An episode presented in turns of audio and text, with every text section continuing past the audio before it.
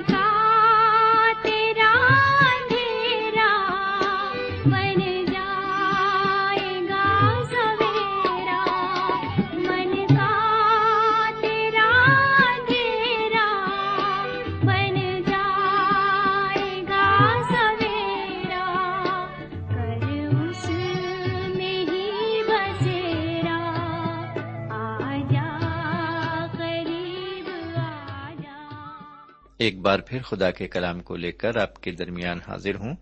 سلام قبول فرمائیے۔ سامعین، اس سے پہلے کہ ہم آگے بڑھیں، ہم ایک چھوٹی سی دعا مانگے ہمارے پاک پروردگار رب العالمین، ہم تیرے تہ دل سے شکر گزار ہیں کہ ایک اور موقع تو نے ہمیں عطا فرمایا ہے، تاکہ ہم تیرے قدموں پر بیٹھ کر ایک بار پھر تیرے پرفضل کلام کو سن سکیں۔ آج جو کچھ ہم سیکھتے ہیں، ہم اسے اپنی عملی زندگی میں بھی لا سکیں۔ یہ دعا جناب سیدنا یسو مسیح کے وسیلے سے مانگتے ہیں۔ آمین۔ سوین آج ہم رسولوں کے اعمال کی کتاب کے دوسرے باب میں داخل ہو رہے ہیں۔ اس باب کا موضوع ہے روح القدس کے نازل ہونے کا انتظار۔ اس باب کو ہم دو حصوں میں تقسیم کر سکتے ہیں۔ پہلی آیت سے لے کر تیرہویں آیت میں روح القدس کے نازل ہونے کا واقعہ بیان کیا گیا ہے اور چودہویں آیت سے لے کر سینتالیسویں آیت تک عبارت میں جناب پترس رسول کی پہلی تقریر کو بیان کیا گیا ہے، جو انہوں نے کلیسیا میں پیش کی۔ اس طرح امال کی کتاب کا دوسرا باپ پہلی آیت سے لے کر سینتالیسویں آیت پر مشتمل ہے۔ دوسرے باپ کی پہلی آیت ہمیں یہ بتاتی ہے کہ جب عید پینتی کست کا دن آیا۔ یہاں پر دن آیا سے مراد ہے پورے ہوئے۔ اس عبارت کو اب ہم اس طرح پڑھ سکتے ہیں کہ جب عید پینتی کست کے دن پورے ہوئے، وہ سب ایک جگہ جمع تھے۔ سمن عید پینتی کست کو بن اسرائیل کٹنی کی عید کے پچاس دن بعد مناتے تھے۔ اگر ہم پچھلے مطالعوں کو یاد کریں تو ہم جان لیں گے کہ یہ کٹنی کی عید یا جس کو انگریزی زبان میں فیسٹ آف فرسٹ فروٹ کہتے ہیں، یہ عید سیدنا مسیح کے مردوں میں سے جی اٹھنے کی طرف اشارہ کرتی ہے۔ کیونکہ حضور کریم جناب سیدنا مسیح ہی وہ پہلے پھل ہیں جو مردوں میں سے جلائے گئے۔ اگر ہم کرنتھیوں کی پہلی کتاب کے پندرہویں باپ کی تیسویں آیت پر غور کریں، تو یہ بات بالکل صفائی سے بیان کی گئی ہے۔ لکھا ہوا ہے، پہلا پھل مسیح، پھر مسیح کے آنے پر اس کے لوگ۔ اسی طرح عید فسا جناب سیدہ مسیح کی موت کی طرف اشارہ کرتی ہے۔ اس بارے میں بھی ہم کرنتھیوں کے خط کے پانچویں باپ کی ساتویں آیت کی عبارت میں یہ بیان پڑھتے ہیں، کیونکہ ہمارا بھی فسح یعنی مسیح قربان ہوا۔ چونکہ جناب سیدہ مسیح کی قربانی سے فسے کی رسم پوری ہو گئی، اس لیے مسیح کے مردوں میں سے جی اٹھنے سے پہلے پھلوں کی عید بھی کامل ہو گئی۔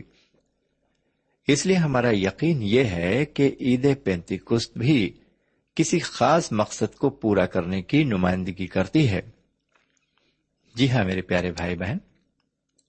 یہ عید بھی خدا و تعالی کے کسی خاص مقصد کو پورا کرتی ہے۔ میرا خیال ہے کہ یہ عید کلیسیا کی پیدائش کی نمائندگی کرتی ہے۔ عید پینتی کست کے دن ہی کلیسیا نے ولادت پائی اور دنیا میں اس کا ظہور ہوا۔ سمے جب عید پینتی کست کے دن پورے ہوئے یعنی کہ اس عید کے پس منظر میں خدا و تعالی کا جو مقصد اور منصوبہ تھا، وہ پورا ہو گیا۔ کیونکہ پینتیکست کے دن بنی اسرائیل خدا کے لیے نظر کی نئی قربانی گزرانتے تھے۔ اس قربانی میں ایفا کے دو تہائی حصے کے وزن کے میدے کے دو گروے لائے جاتے تھے اور وہ خمیر کے ساتھ پکائے جاتے تھے۔ تاکہ خداوند کے لیے پہلے پھل ٹھہرے میرے بھائی، نظر کی یہ نئی قربانی کلیسیا کی تصویر پیش کرتی ہے۔ یہ قربانی کلیسیا کی شروعات اور وجود میں آنے کے دن کی تصویر ہمارے سامنے رکھتی ہے۔ اس کا ذکر ہم احبار کی کتاب کے تیئیسویں باب میں بھی پاتے ہیں۔ اس باب میں اس نظر کی قربانی کے علاوہ اور بھی قربانیوں کا ذکر کیا گیا ہے۔ اور ساتھ ہی ساتھ روح القدس کے نازل ہونے کا بھی ذکر کیا گیا ہے، جو اس کلیسیا میں شامل ہونے کے لیے منتخب کیے گئے تھے، تاکہ وہ سیدنا مسیح کا جسم بن جائیں۔ میرے بھائی، ہر وہ کلیسیا جس میں سیدنا مسیح کی روح موجود ہے، وہ ان کے جسم کا حصہ ہے اور وہ اس کلیسیا کا سر ہیں۔ عید پینتیکس کے دن روح القدس کے نازل ہونے کے پانچ منٹ پہلے تک کلیسیا وجود میں نہیں آئی تھی۔ لیکن روح القدس کے نازل ہونے کے پانچ منٹ فوراً بعد ہی کلیسیا کا وجود ہو گیا۔ میرے بھائی، یروشلم جو بزرگ بادشاہ کا شہر کہلاتا تھا اور جہاں پر حضور کریم جناب سیدنا مسیح کی ولادت ہوئی اور جہاں وہ مسلوب ہوئے، وہی بزرگ بادشاہ کا مقدس شہر کلیسیا کی ولادت کا شہر بھی کہلاتا ہے۔ اسی شہر میں رسولوں کو روح القدس کا بپتسمہ ملا اور انہیں قوت کا لباس دیا گیا۔ کرنتھیوں کے پہلے خط اور اس کے بارہویں باپ کی تیرہویں آیت میں اس طرح لکھا ہوا ہے، کیونکہ ہم سب نے خواہ یہودی ہوں، خواہ یونانی، خواہ غلام، خواہ آزاد ایک ہی روح کے وسیلے سے ایک بدن ہونے کے لیے بپتسمہ لیا اور ہم سب کو ایک ہی روح پلایا گیا۔ میرے بھائی، ہماری پہچان سیدنا مسیح میں روح القدس کے وسیلے سے ہے۔ روح القدس کے نازل ہوتے ہی ہم دیکھتے ہیں کہ روح پاک نے خوشخبری کا کام شروع کر دیا۔ عید پینتی کست کا اپنا کام پورا ہو گیا۔ سمجھ جب ہم کہتے ہیں کہ عید پینتیکست کا دن آ گیا تو اس کا مطلب یہ نہیں کہ وہ دوپہر بارہ بجے یا صبح سات بجے یا پھر دو بجے دن سے ہے، بلکہ اس کا مطلب یہ ہے کہ جو بنی اسرائیل صدیوں سے مناتے چلے آ رہے تھے، اس کا مقصد اب پورا ہو گیا تھا، کیونکہ رسولوں پر وعدے کے مطابق روح القدس نازل ہوا۔ اب ہم دوسری آیت پر آتے ہیں۔ دوسرے باپ کی دوسری آیت لکھا ہوا ہے کہ یکایک آسمان سے ایسی آواز آئی جیسے زور کی آندھی کا سناٹا ہوتا ہے، اور اس سے سارا گھر جہاں وہ بیٹھے تھے گونج گیا۔ سمجھ میں آپ کی توجہ چند خاص باتوں کی طرف دلانا چاہتا ہوں جو اس عبارت میں پوشیدہ ہیں۔ پہلی بات یہ کہ جب روح القدس نازل ہوا، وہ آنکھ سے دکھائی نہیں دیا۔ پھر بھی روح القدس نے اپنی موجودگی دو طرح سے ظاہر کر دی۔ انسان کسی چیز کا احساس دو طرح سے کرتا ہے، کانوں سے سن کر اور آنکھوں سے دیکھ کر، کیونکہ یہ انسان کے جسم کے دو خاص دروازے ہیں۔ اور روح القدس نے ان دونوں ہی دروازوں کا استعمال کیا۔ جیسے زور کی آندھی کا سناٹا ہوتا ہے، ایسی آواز آسمان سے آتی ہوئی انہوں نے اپنے کانوں سے سنی۔ اس آواز نے اس جگہ کو جہاں وہ بیٹھے تھے بھر دیا۔ سمجھ آپ غور کریں، وہاں پر تیز ہوا نہیں تھی، لیکن تیز ہوا کے چلنے جیسی آواز انہیں سنائی دے رہی تھی۔ یہ اس طرح کی آواز نہیں تھی جیسی آواز پیڑوں اور درختوں سے چلنے کی آتی ہے۔ یہ آواز طوفان کے چلنے کی بہت تیز آواز تھی۔ جسے یروشلم شہر میں رہنے والوں نے سنا ہوگا۔ یہ آواز تیز ہوا کے جھونکوں سے پیدا ہونے والی آواز کی مانند تھی، جو عید پینتی کست کے دن انہوں نے سنی۔ آگے کیا ہوا؟ اس کو جاننے کے لیے تیسری آیت سنیے۔ اور انہیں آگ کے شولے کسی پھٹتی ہوئی زبانیں دکھائی دی اور ان میں سے ہر ایک پر آ ٹھہری۔ سمے ایک بار پھر میں آپ کی توجہ اس طرف لانا چاہتا ہوں کہ انہیں یہ زبانیں آگ کے شولے کی مانند دکھائی دی دراصل یہ آگ کا شولہ نہیں تھی، لیکن شولے کی مانند دکھائی پڑ رہی تھی اور ہر ایک پر آ ٹھہری۔ یہ نظارہ آنکھوں کو بڑا ہی دلچسپ لگ رہا تھا۔ ابھی ہم نے تیز طوفان کی آواز سنی تھی جو کانوں کو دلکش لگ رہی تھی۔ یہ دوسرا نظارہ آنکھوں کو دلکش لگ رہا تھا۔ بہرکیف مفہوم یہ کہ عید پینتیکست کے دن رسولوں کو روح القدس کا بپتسمہ ملا تاکہ ان کی پہچان سیدنا مسیح میں ہو جائے۔ یہاں پر آنکھوں اور کانوں کے لیے ایک دلکش منظر موجود تھا، جس پر ہم نے غور کیا۔ سمے ہم آگ کے بپتسمے کی بات سے پریشان نہ ہوں، وہ دن ابھی نہیں آیا ہے کہ عدالت ہو اور لوگوں کو آگ سے بپتسمہ دیا جائے۔ اگر ہم مکاشوے کی کتاب میں دیکھیں تو وہاں پر پائیں گے کہ خدا و تعالی کے قہر و غضب کو آگ سے تشوی دی گئی ہے۔ وہاں یہ کہا گیا ہے کہ خدا و تعالی کا غضب آسمان سے آگ کی مانند نازل ہوگا۔ وہ بپتسما آگ کا بپتسما ہوگا۔ لیکن یہاں پر روح القدس کے بپتسمے کے بارے میں ذکر ہو رہا ہے۔ اگر انسان کا بپتسما روح القدس سے نہیں ہوا ہے، تو یقین جانیے کہ خدا و تعالیٰ اسے آگ سے بپتسما دے گا۔ اس کا مطلب یہ ہے کہ اس کا انصاف ہوگا۔ اور یہ بپتسما ان لوگوں کا ہوگا جنہوں نے سیدنا مسیح کو رد کیا ہے اور انہیں قبول نہیں کیا ہے۔ سمن اب ہم اپنے مطالعے میں آگے بڑھتے ہوئے چوتھی آیت کو سنتے ہیں۔ اور وہ سب روح القدس سے بھر گئے اور غیر زبانیں بولنے لگے۔ جس طرح روح نے انہیں بولنے کی طاقت بخشی۔ سوئن پچھلی آیت پہ ہم نے دیکھا کہ شاگردوں نے آندھی اور طوفان کی تیز آواز کو اپنے کانوں سے سنا۔ حالانکہ نہ تو آندھی ہی تھی اور نہ تو باہر کوئی طوفان تھا، لیکن انہوں نے اپنے کانوں سے اس آواز کو سنا۔ انہوں نے آگ کے شولوں کی طرح پھٹتی ہوئی زبانوں کو اپنی آنکھوں سے دیکھا۔ حالانکہ وہ آگ کے شولوں کی زبانیں تھیں۔ وہ روح القدس تھا، جسے آگ کے شولوں کی طرح پھٹتے ہوئے دیکھا گیا۔ اب ہم اس عبارت میں دیکھتے ہیں کہ وہ سب روح القدس سے بھر گئے اور ہر ایک نئی زبان بولنے لگا۔ وہ غیر زبانیں بولنے لگے۔ وہ ان زبانوں کو بول رہے تھے جن سے وہ واقف نہیں تھے۔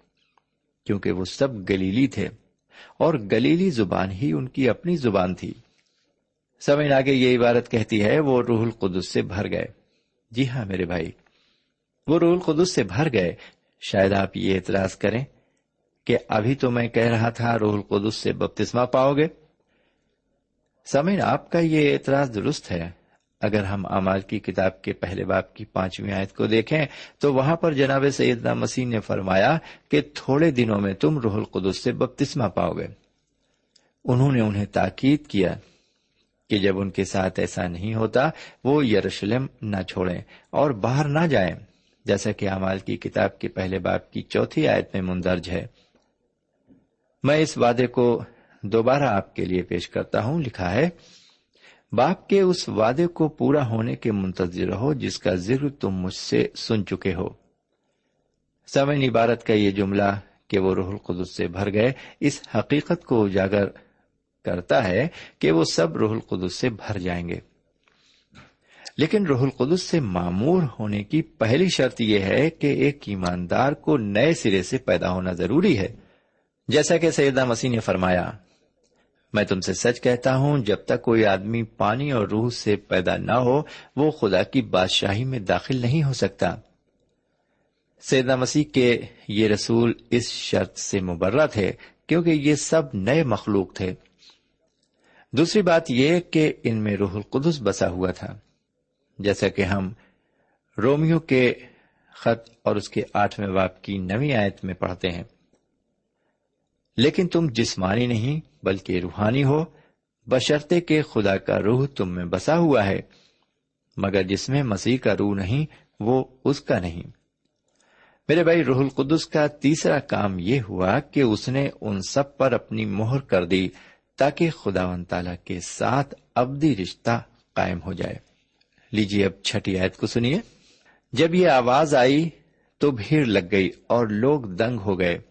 کیونکہ ہر ایک کو یہی سنائی دیتا تھا کہ یہ میری ہی بولی بول رہے ہیں۔ جب یہ آواز آئی، یہ عبارت اس تیز آندھی کی آواز کی طرف اشارہ کرتی ہے جو شاگردوں نے بالا خانے پر سنی۔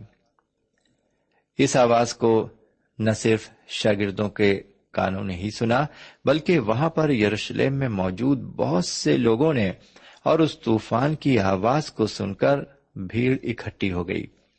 بھیڑ کا وہاں اکٹھا ہو جانا اس بات کا ثبوت ہے کہ وہ مقام جہاں پر شاگرد اکٹھا تھے، ہیکل کے قرب و جوار میں ہی ہوگا۔ سب سے حیرت انگیز بات اس بھیڑ کو یہ دکھائی دی کہ ہر ایک نے اپنی ہی بولی بولتے انہیں سنا۔ میرے پیارے بھائی بہن، ہر شہر اور ملک کی الگ الگ زبان ہونے کے علاوہ کچھ علاقائی زبانیں ہوتی ہیں۔ جو وہاں کے لوگ اپنی بات چیت کے دوران استعمال کرتے ہیں۔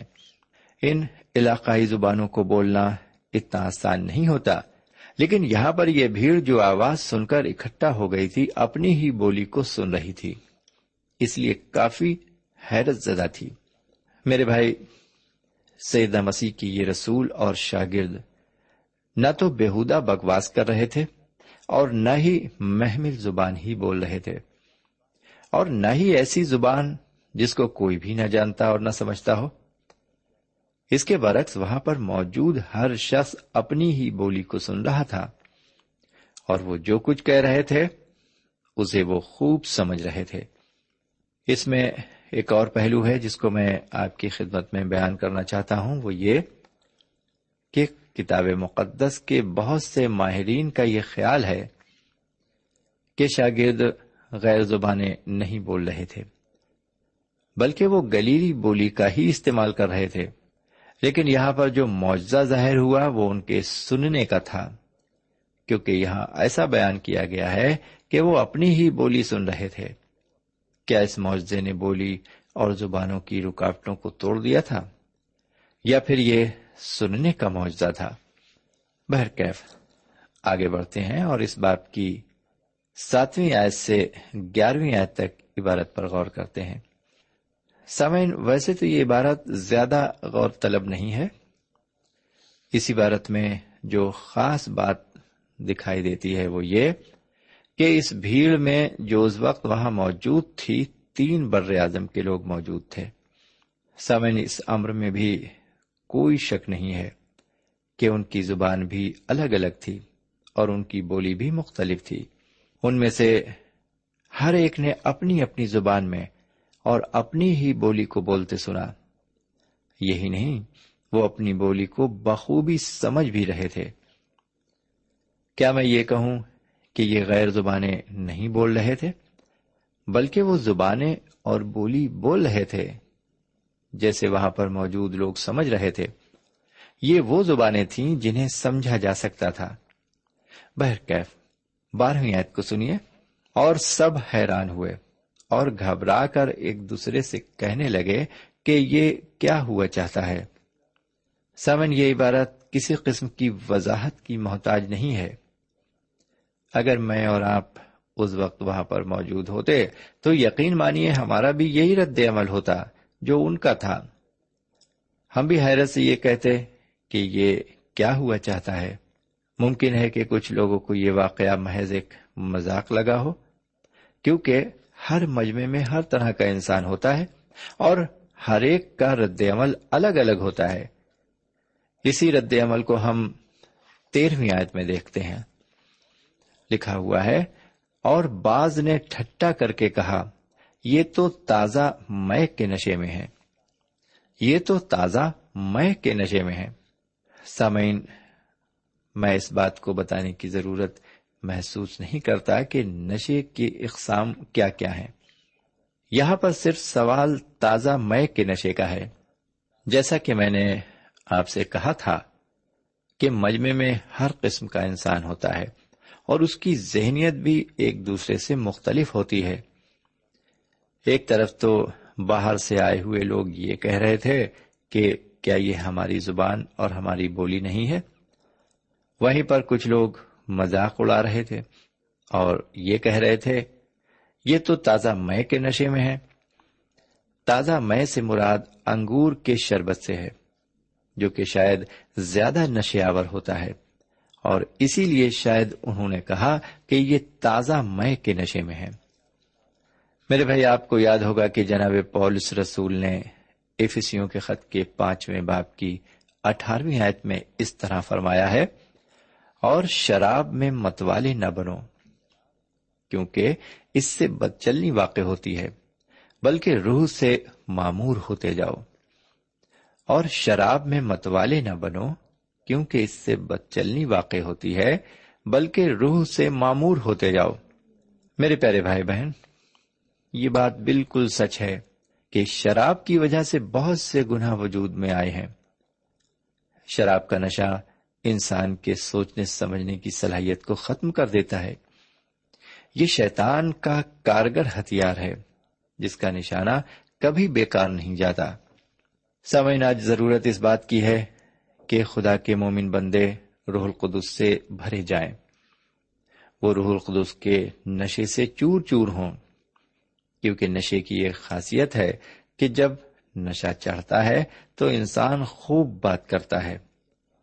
سچ مچ ہمیں آج روح پاک کے نشے کی ضرورت ہے، تاکہ ہم انجیل کی خوشخبری کو دوسروں تک لے جائیں، کیونکہ اس نشے سے ہمیں قوت اور تقویت ملے گی۔ ہم اچھی طرح اور بے دھڑک ہو کر پیغام کو دے سکیں گے۔ ہمیں ان اجنبی زبانوں کو بولنے کی ضرورت نہیں ہے جو دوسروں کی سمجھ میں نہ آ سکیں۔ ہمیں ایسی زبان کی ضرورت ہے جو ہر انسان آسانی سے سمجھ سکے، انجیل کی کامیابی اسی پر مبنی ہے۔ جی ہاں انجیل کی کامیابی اسی پر مبنی ہے۔ سمن کیا ہی مبارک دن عید پینتی کست کا ہوگا، جس دن روح القدس نازل ہوا ہوگا، اور جس دن کلیسیا کی ولادت ہوئی ہوگی۔ اب ہم اگلے پروگرام میں یہ دیکھیں گے کہ جناب پترس رسول کھڑے ہو کر ان لوگوں سے کیا کہتے ہیں۔ جو اس وقت رسولوں اور شاگردوں کا مذاق اڑا رہے تھے۔ آج کی تقریر ہم یہیں پر ختم کرنے سے پہلے ایک بار پھر ہم مطالعے پر سرسری نظر ڈالنا چاہیں گے۔ مفہوم یہ کہ آج کے مطالعے میں ہم نے جو خاص بات دیکھی وہ کیا تھی۔ چلیے میں آپ ہی سے پوچھے لیتا ہوں۔ آپ بتائیں گے؟ ہاں آپ ایک پوسٹ کارڈ کے ذریعے ہمیں ضرور بتائیں کہ آج کے مطالعے کی مرکزی بات اور خاص بات کیا تھی۔ جی ہاں میرے بھائی، میں آپ کو بتا سکتا ہوں، لیکن آپ مجھے خط کے ذریعے بتائیں۔ مجھے یقین ہے کہ آپ کو آج کے مطالعے کے ذریعے ضرور روحانی فیض حاصل ہوا ہے۔ خدا نے روح القدس کے ذریعے آپ کی رہنمائی فرمائی ہے اور آپ نے آج بہت سی نئی نئی باتیں سیکھی ہیں۔ اور میں یہ دعا کروں گا آپ کے لیے کہ جو کچھ آپ نے سیکھا ہے، ہم نے سیکھا ہے، خدا ان تمام باتوں کو ہماری زندگی میں لاگو کرے۔ ہمیں توفیق عطا فرمائے کہ ہم پوری طرح سے اس کے کلام کی باتوں کو اپنی عملی زندگی میں لا سکیں۔ اور یہ تبھی ممکن ہو سکے گا جب خدا کا پاک روح یعنی اس کا روح القدس ہماری رہنمائی فرمائے۔ ہم آگے بڑھتے رہیں۔ اور خدا انیس مسیح کا دامن برابر پکڑے رہیں۔ اب ہم یہیں پر انہی دعاؤں کے ساتھ، انہی نیک خیالات کے ساتھ آپ سے الوداع چاہتے ہیں اور آپ سے یہ کہنا چاہتے ہیں، خدا حافظ۔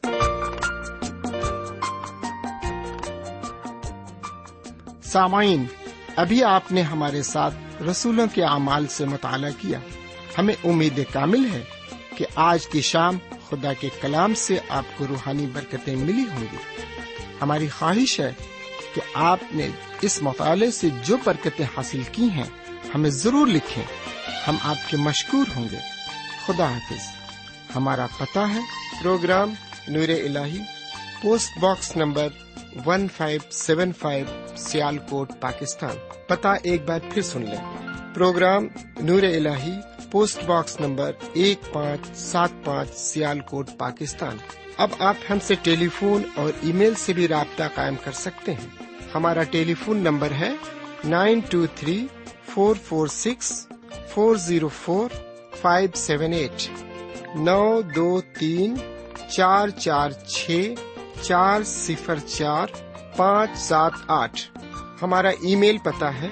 N A M three nine four nine eight Hotmail dot com N A M three nine four nine eight Hotmail dot com ہمارے پروگرام کا وقت اب یہیں پر ختم ہوتا ہے۔